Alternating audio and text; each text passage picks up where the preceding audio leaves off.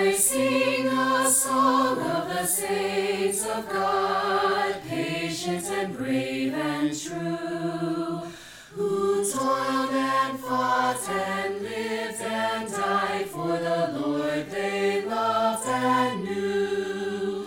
And one was a doctor, and one was a queen, and one was a shepherdess on the green. They were all of them saints of God, and I me, God help me to be one too. Hello and welcome to Tea Time Theology.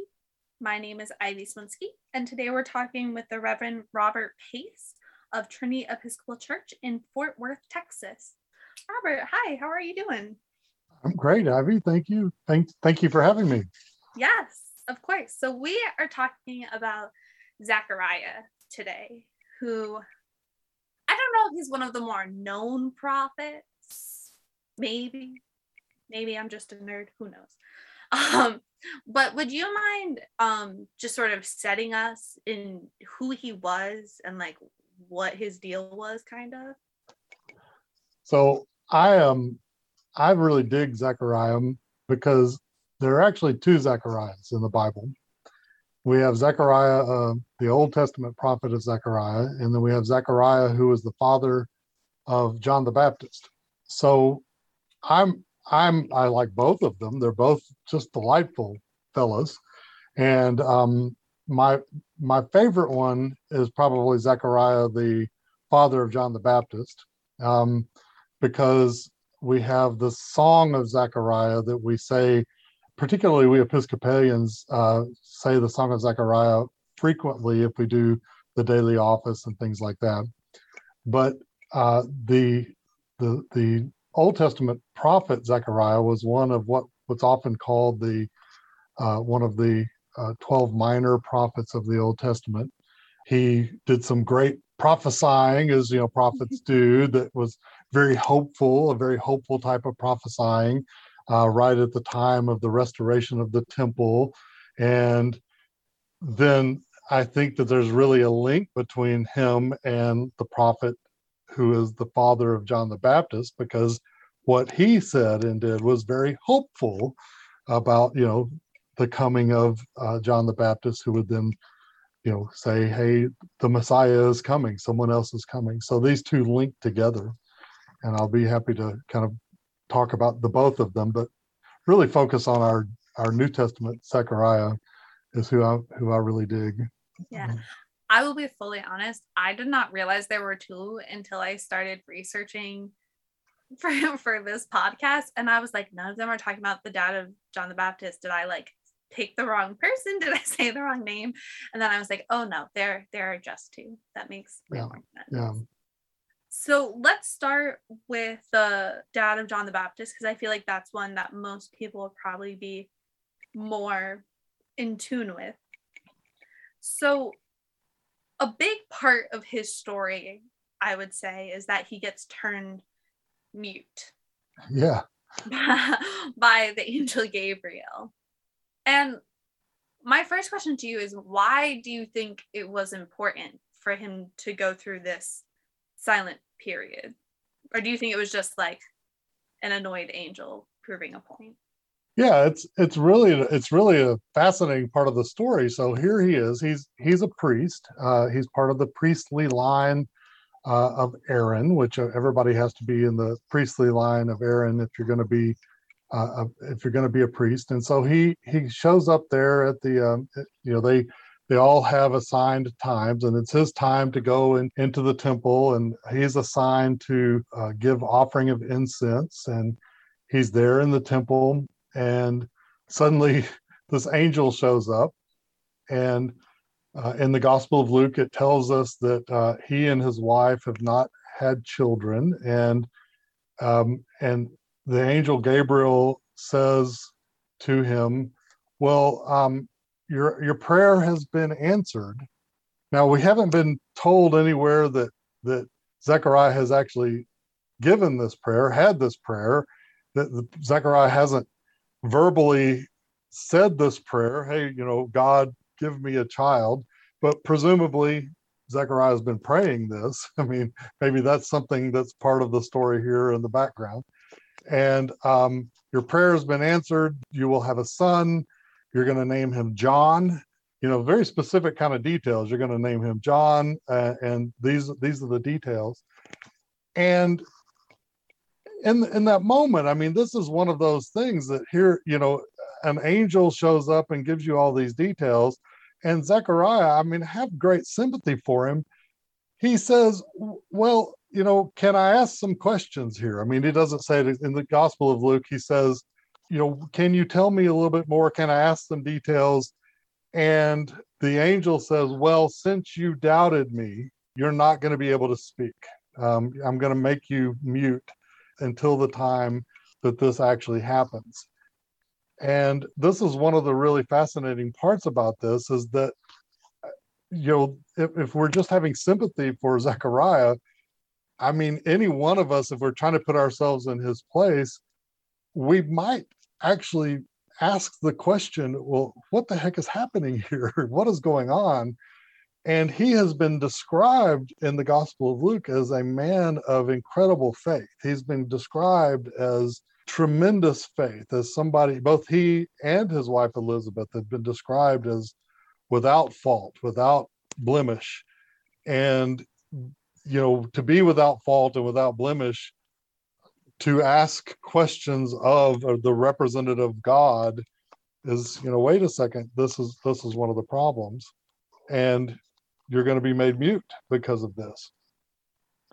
What is very interesting in the Gospel of Luke is the very next story is the very same angel, Gabriel, visits Mary.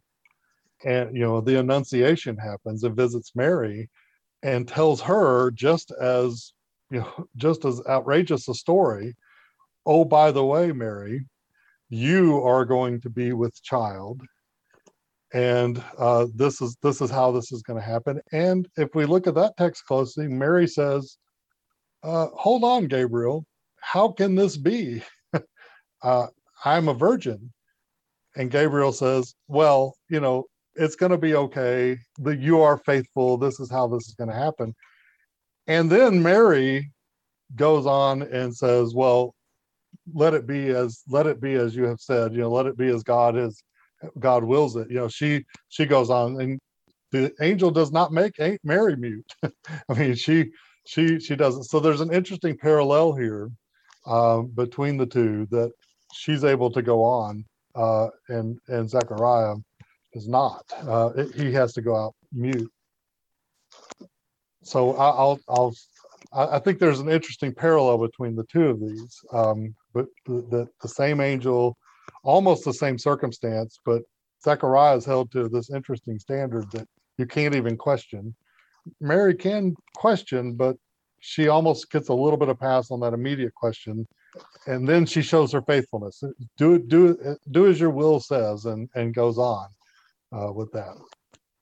Why do you think that is? Why do you think Mary is allowed to question in a way that Zechariah isn't? you know it's it's one of those really interesting questions i don't know the answer to it it's one of those things to ponder as mary pondered these things in her heart um, one thing is is that um, you know zechariah as a priest luke is about the narrative right so one part of the narrative that happens in there right there is you know mary is visited privately but but zechariah is visited in the temple in the sanctuary and one of the results of being visited in the sanctuary, it says the entire assembly is gathered outside and they're all waiting for him to come out to give the priestly blessing. And part of the get, making him mute is then the entire assembly knew something had happened.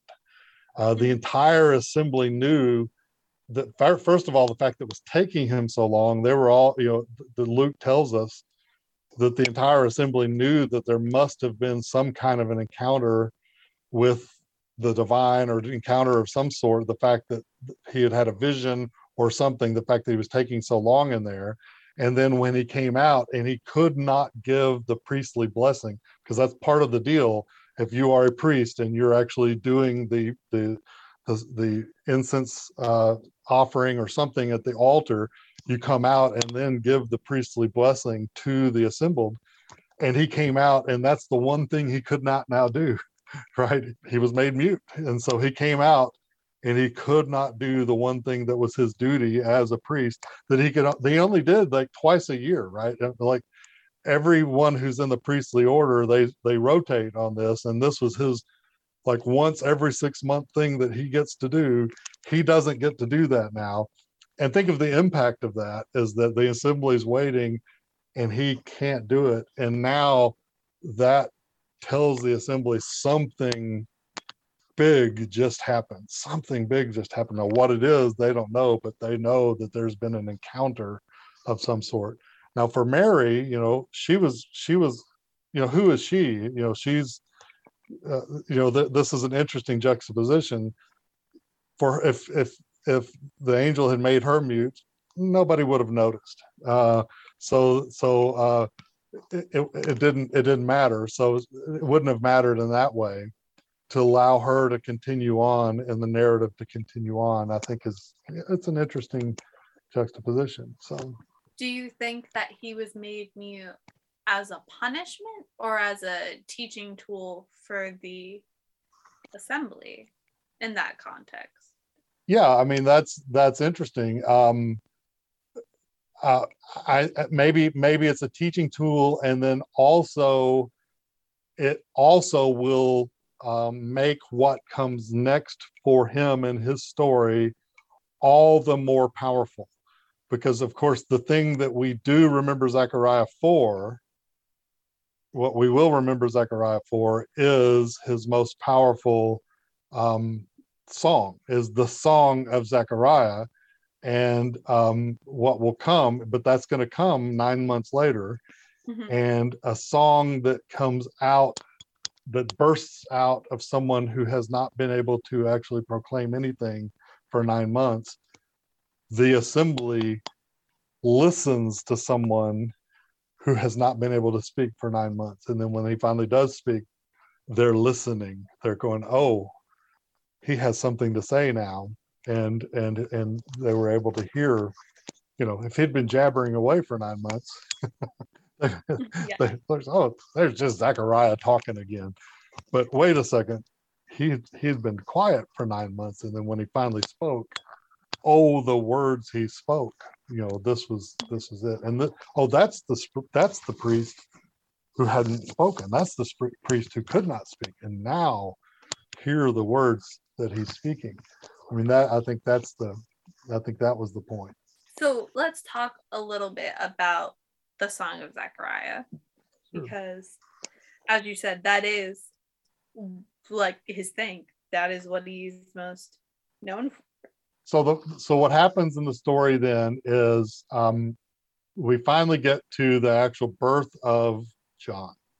Um, and this is, um, in the narrative, you know, uh, Elizabeth had, had- become pregnant and, um, and we have the really nice interlude between where Mary goes to visit Elizabeth after Mary becomes pregnant, she goes and visits Elizabeth, and we have the lo- lovely story in the countryside of Elizabeth uh, says, "Oh my," you know, the the the the baby within Elizabeth kind of kicks at the at the uh, when when Mary comes forward and says, "Oh, my child knows that your child is is something," and all that, and that's when we hear Mary proclaim the Magnificat, and you know, the my soul proclaims the the gladness of the Lord, and that's so we have the Magnificat, and then we kind of move forward, and then with the birth of um, with the birth of John, um, we move forward to basically the the presentation of John, the circumcision, the presentation,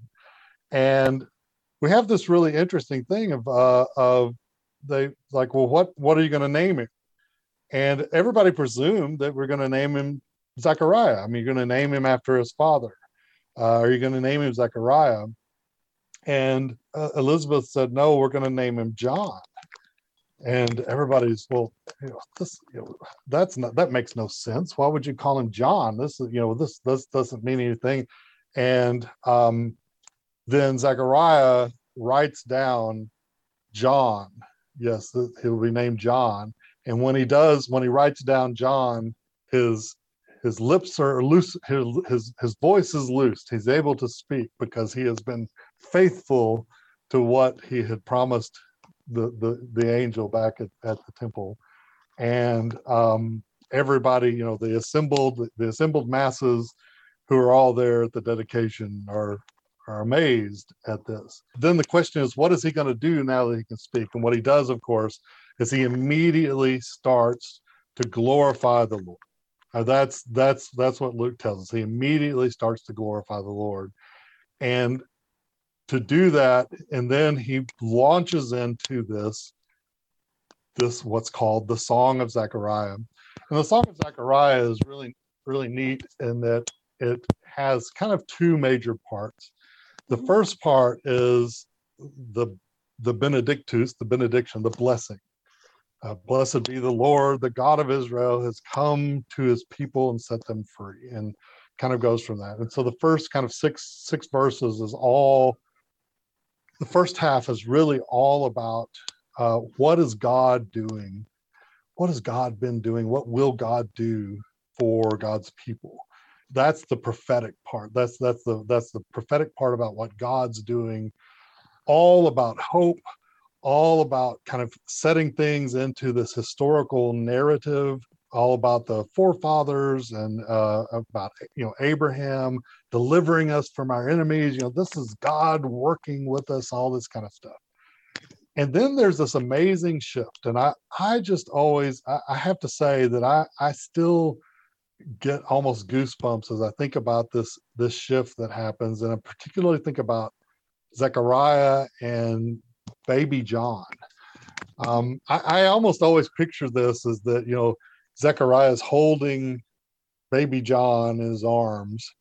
And, and there's that middle, he says, You, child, shall be called the prophet of the Most High, for you will go before the Lord to prepare his way. You know, there's that right there in the middle. You, child, shall be called. And from that point on, this is all that part of the Benedictus, that part of the Song of Zechariah, is all about uh, what John the Baptist will be, but it's all a, it's all a prophecy about the coming of the Messiah too. You know, what will the prophet of the Most High do? Uh, the prophet of the Most High is going to give people knowledge of salvation by the forgiveness of their sins.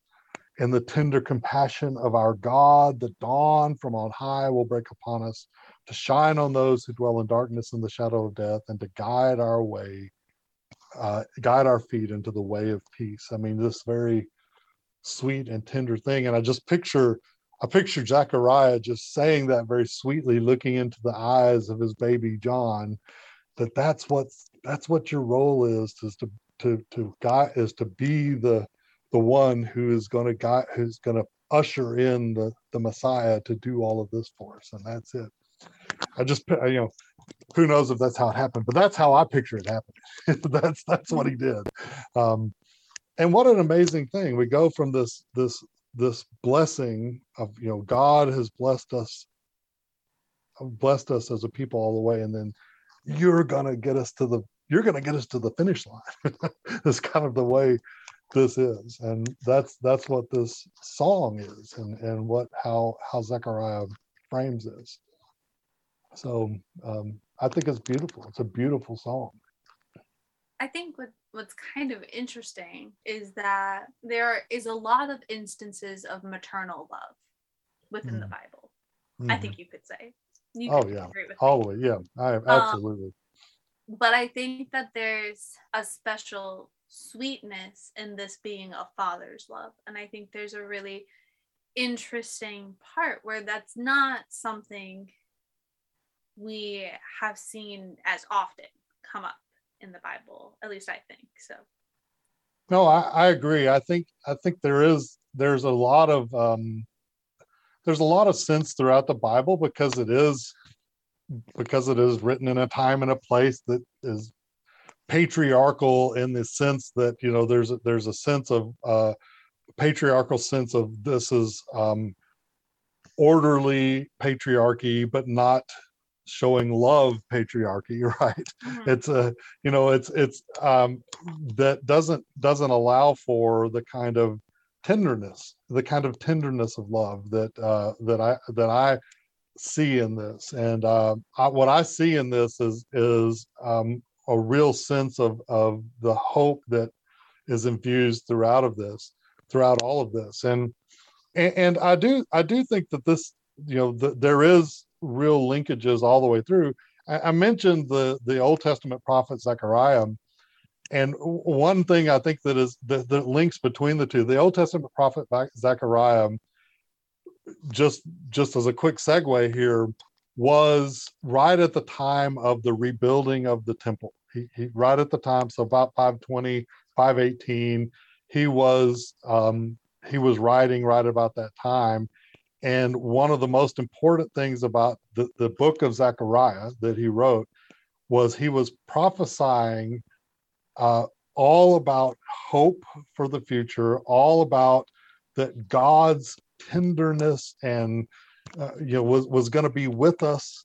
And he, was basically trying to sell people on it's it's okay to come back and be part of the temple and come be here because the tenderness of god is going to be here with us.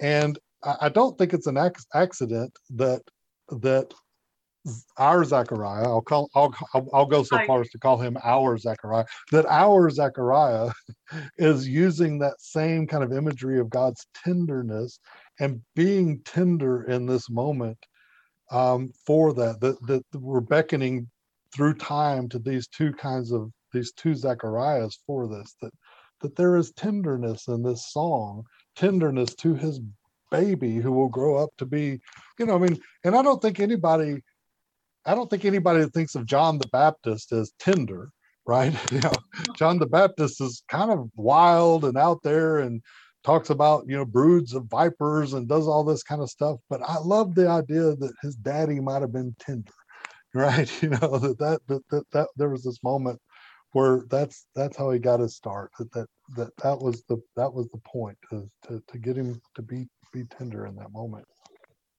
A- And that's that, that I think that's as we make this part of our practice to read this, to kind of read it tenderly, to read it tenderly. so and, and infuse that in us. So how is this canticle used in our worship lectionary? When is it brought out, and why do you think it's brought out in those certain services? Because it's not like a a Sunday morning every Nicene Creed moment. It's like Right. so. Why do you think it's important to the services it's included in? well, And what I are will- the services? I- I'll start by saying that this canticle, this this uh, canticle itself, is probably one of the earliest Christian hymns used in Christian worship. So this, you know, that that Christian, you know, Christian worship going back to the earliest Christian communities probably used this hymn, probably used the Song of Zechariah in their worship um uh, this alongside of uh, alongside of um like philippians 2 2 uh 6 and the and the prologue to john they're little kind of snippets that are are, just little snippets of scripture that are used as hymns. And this is one of the earliest ones. And what's unique about this one is the, those other ones uh all are christological. They they describe jesus and you know aspects of jesus. What's unique about this one is it's not one that specifically describes jesus. It describes the coming of jesus right? But it doesn't describe jesus himself right? It describes you know the coming of jesus. And that's one of the things that's really unique about this one. So that's as a prologue to to answer your question. So i love the idea that this hymn this canticle is something that has been used consistently in Christian worship probably since there has been Christian worship. That, that that's just cool to me. Um, where it became consistently used um, is in the uh, Rule of Benedict and in um, medieval uh, medieval worship. It was used specifically in morning prayer and lauds, what they called lauds in the daily office, which became morning prayer. It was most often used uh, as the canticle, most often after the gospel reading, but often sometimes it didn't matter, but it was almost always after the gospel reading. And that got transferred then to our Book of Common Prayer. And so uh, if you if you look in our uh, Book of Common Prayer, we have a uh, we have a, a, a suggested uh, page of suggested um, canticles, and uh, it suggests uh, that we read this on in on morning in morning prayer on Sundays and Wednesdays and every feast day. So uh, when so it's it, it is suggested, you know, you, you don't have to do it, but it suggests that anytime we do morning prayer on Sundays, Wednesdays, or any feast day, that we we do this. And then the other place that in the Book of Common Prayer, it's uh, it is an option, is that at funerals, at burial services, uh, it is an option to read this uh, as the at the very end of the funeral service as uh, the body is being uh, carried out of at the end of at the end of the liturgy. That is that is an option to do that. And um, and I, I will say um, at the first parish where I was after seminary that was actually the practice at that parish. And it was I, had actually not experienced that at, at uh, Episcopal funerals but it was the practice at the at the parish where I was is that uh, that at the very end, as as the kind of as the processional at the procession out, you very uh, not somberly, actually, just almost almost with joy, read this canticle uh, as we processed out with the casket, uh, heading toward you know the the heading toward the hearse, heading toward the the cemetery, and uh, it was beautiful. It was a beautiful practice that we did at that at that um, at that parish to do that at the end of at the end of every funeral. Uh, so it's, it's, it just depends. It's just an option, but those are the main places that I that I that I see it. But um, Sundays, Wednesdays, and feast days, and morning prayer, and then um, and then some funerals. so why why do you think it is used in the funeral service because I'll be honest, I had only ever had it um used in like Advent services or anything like that. So when you had mentioned funeral services, I was really intrigued by what about these words felt so, important for that service. So I think I think for the for the funeral service particularly as as you imagine as you're as you're walking out as you're walking out you've just been through this this whole and of course the episcopal funeral service is is a is a service of resurrection right? It's a service that talks about the joy of resurrection the the joy of you know it is an easter service. And so as you're as you're uh, walking out you you say uh, that uh, that to give the people knowledge of salvation by the forgiveness of their sins and the tender compassion of our god the dawn from on high shall break upon us, and to shine on those who dwell in darkness and the shadow of death, and to guide our feet into the way of peace. I mean, that language uh, sounds very hopeful, very, very much like um, what is to come is there, there's not a finality in death. There's not a finality in uh, in what is what we what we're experiencing, what we're grieving now. That there's there's more to come, and um, the, the, the, the light shining from on high is going to shine upon all those who have died and all you know there, there's there's language beyond uh, the, the the sadness of what we're experiencing here. And um, i think particularly as we're walking down that that center aisle heading out uh, that that just feels joyful. And i think there's something really powerful to that that those words that go back 2000 years can also uh, resonate in that way as well so what happens to Zachariah after this moment? Well, what's it's difficult to say because it does not say in the scripture itself. However, there are traditions that say that Zechariah was martyred. Um, the there are there are lots of stories about Zechariah being martyred. Um, there is a reference in there there there's actually one reference in the Gospel of Matthew uh, where Jesus says Jesus names Zechariah. Now we don't know if it's the same Zechariah, but there is a tradition that says this is the same Zechariah.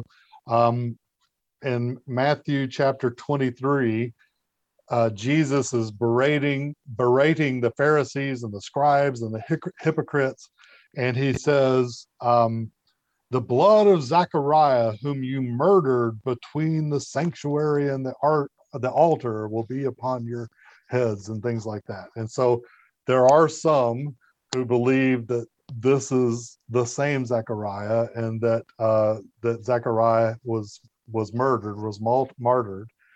Um, the tradition got the tradition of Zechariah's martyrdom got more cemented because of what's known as the Gospel of James, which is um, a non-canonical gospel that was published in the second century uh, the Gospel of James is a really, I, I, I, always recommend to read it. It is a fascinating non canonical gospel. It, it tells lots of stories about, it's one of the gospels that does have a, what we call an alternative birth narrative uh, for Jesus. And, and uh, there, there's lot, it's a, it's a fascinating uh, gospel. But there are actually two chapters in that Gospel of James that talk about the martyrdom of Zechariah and what the story there actually goes on to tell is that when King Herod um, did the murder of the innocents, you know, when he put out the decree to uh, kill all children under the age of two because he he he wanted to kill the you know get get the Messiah, you know, um, that um, he sent out the soldiers to kill all children under the age of two, and this is when uh, Joseph and Mary took Jesus on the flight to Egypt, right? But um, they the soldiers showed up at Zechariah's uh, place, and um, Zechariah had sent Elizabeth into hiding with baby John. And um, of course, baby John was one of those children under the age of two. And the soldiers demanded to know where John was, and Zechariah wouldn't give up the hiding place. So, according to the story in the Gospel of James, the soldiers then killed Zechariah, and that's that's the that's the story that uh, is in the Gospel of James, and that story actually then has has kind of resonated throughout time and history. That that's kind of the story of the martyrdom of of Zechariah that that he was killed on orders from Herod uh, as part of as part of that, and uh, we don't know, but that's you know it's not unreasonable that that might have happened um, you know so that's that's how that and that kind of continues this story of father we love that we kind of are getting with exactly. Zachariah of this idea of a father giving up their own life for their child and working with them because i i always think it's interesting that you don't really hear about joseph and Jesus's relationship the same way you hear about Mary and Joseph's, Mary and Joseph's, and Mary and Jesus's. I think it, it's fascinating. I, I don't actually have a point besides I think it's interesting that um, we really get this father son love and relationship with John and his dad in a way that we don't get with Jesus. And we get Jesus with like big father. Right. Yeah. but, yeah, that's right. But, that's right. Um, but not specifically with his earthly parents, as it were. right. That's right. So. No, I, I do think yeah that's the, that the ultimate the ultimate love the ultimate sacrifice is to lay down his life for his for his child and I think I do think there is something to it and um, I think it's I think it's I think it's entirely plausible that that's that's what might have happened in this and um, um, it's it's a powerful a powerful story, and uh, and the idea that that Jesus mentions it in Matthew, uh, you know that that that the blood of Zechariah is is somebody killed him, you know, the, whether it's the same Zechariah, but that there is a Zechariah that was killed, and then we have this story over here. I think there's there's some validity to the possibility that that's it, and um, so and and yeah, that's it's a powerful a powerful image. And what do you think we're supposed to take from Zachariah's story? What are we supposed to learn from him or not learn?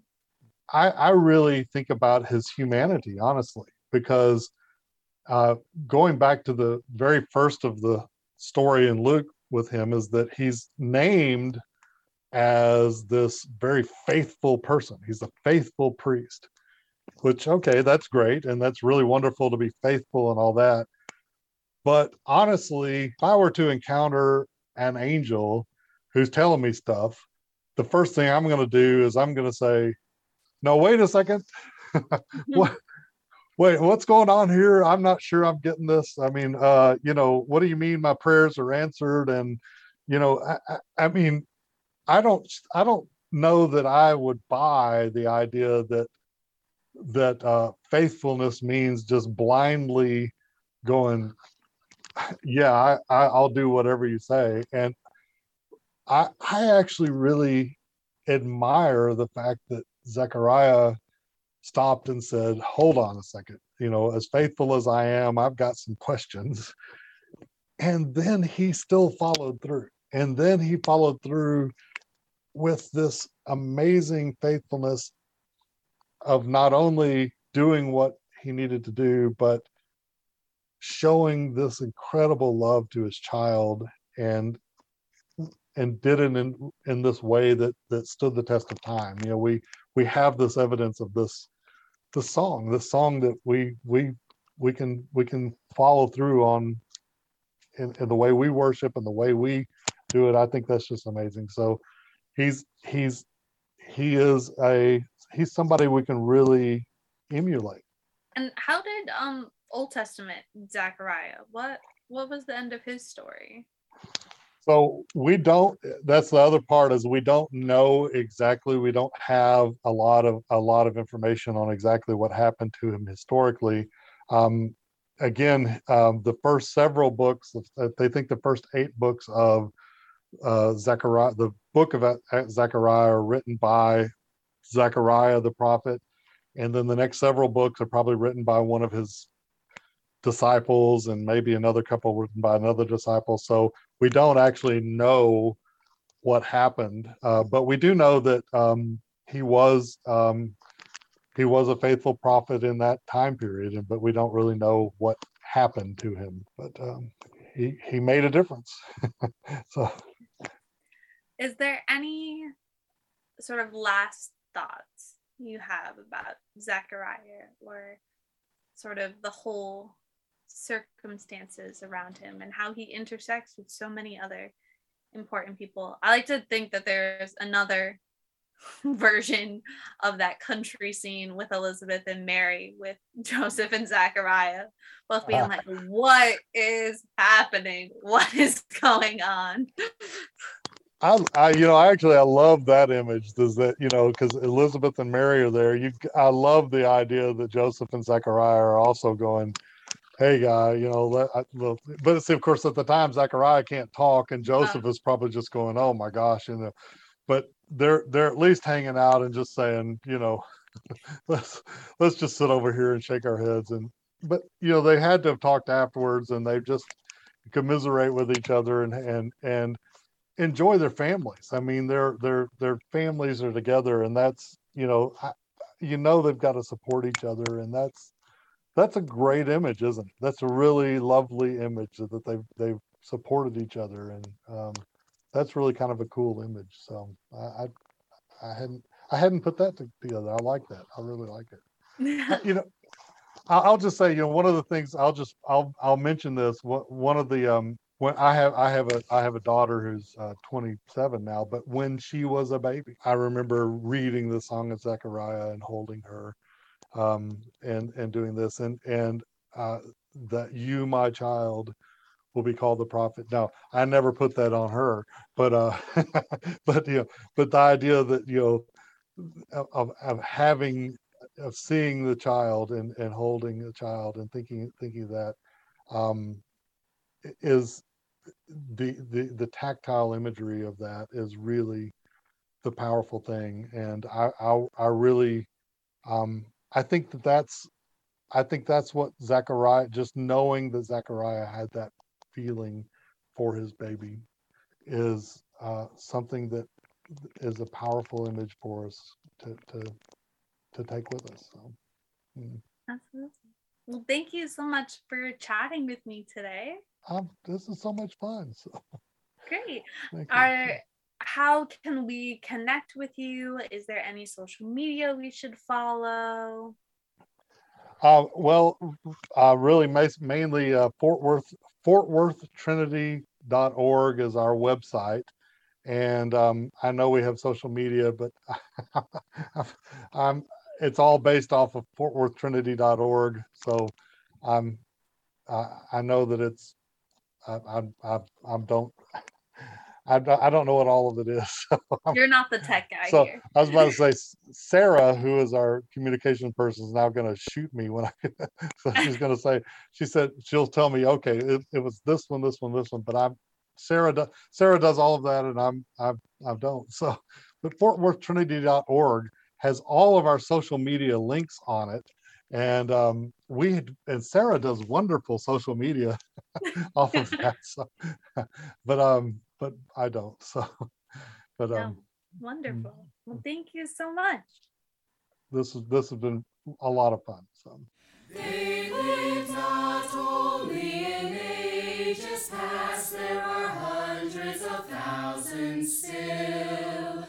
The the joyous saints who love to do Jesus' will. You can meet them in school or in lanes or at sea, in church or in trains or in shops or at tea.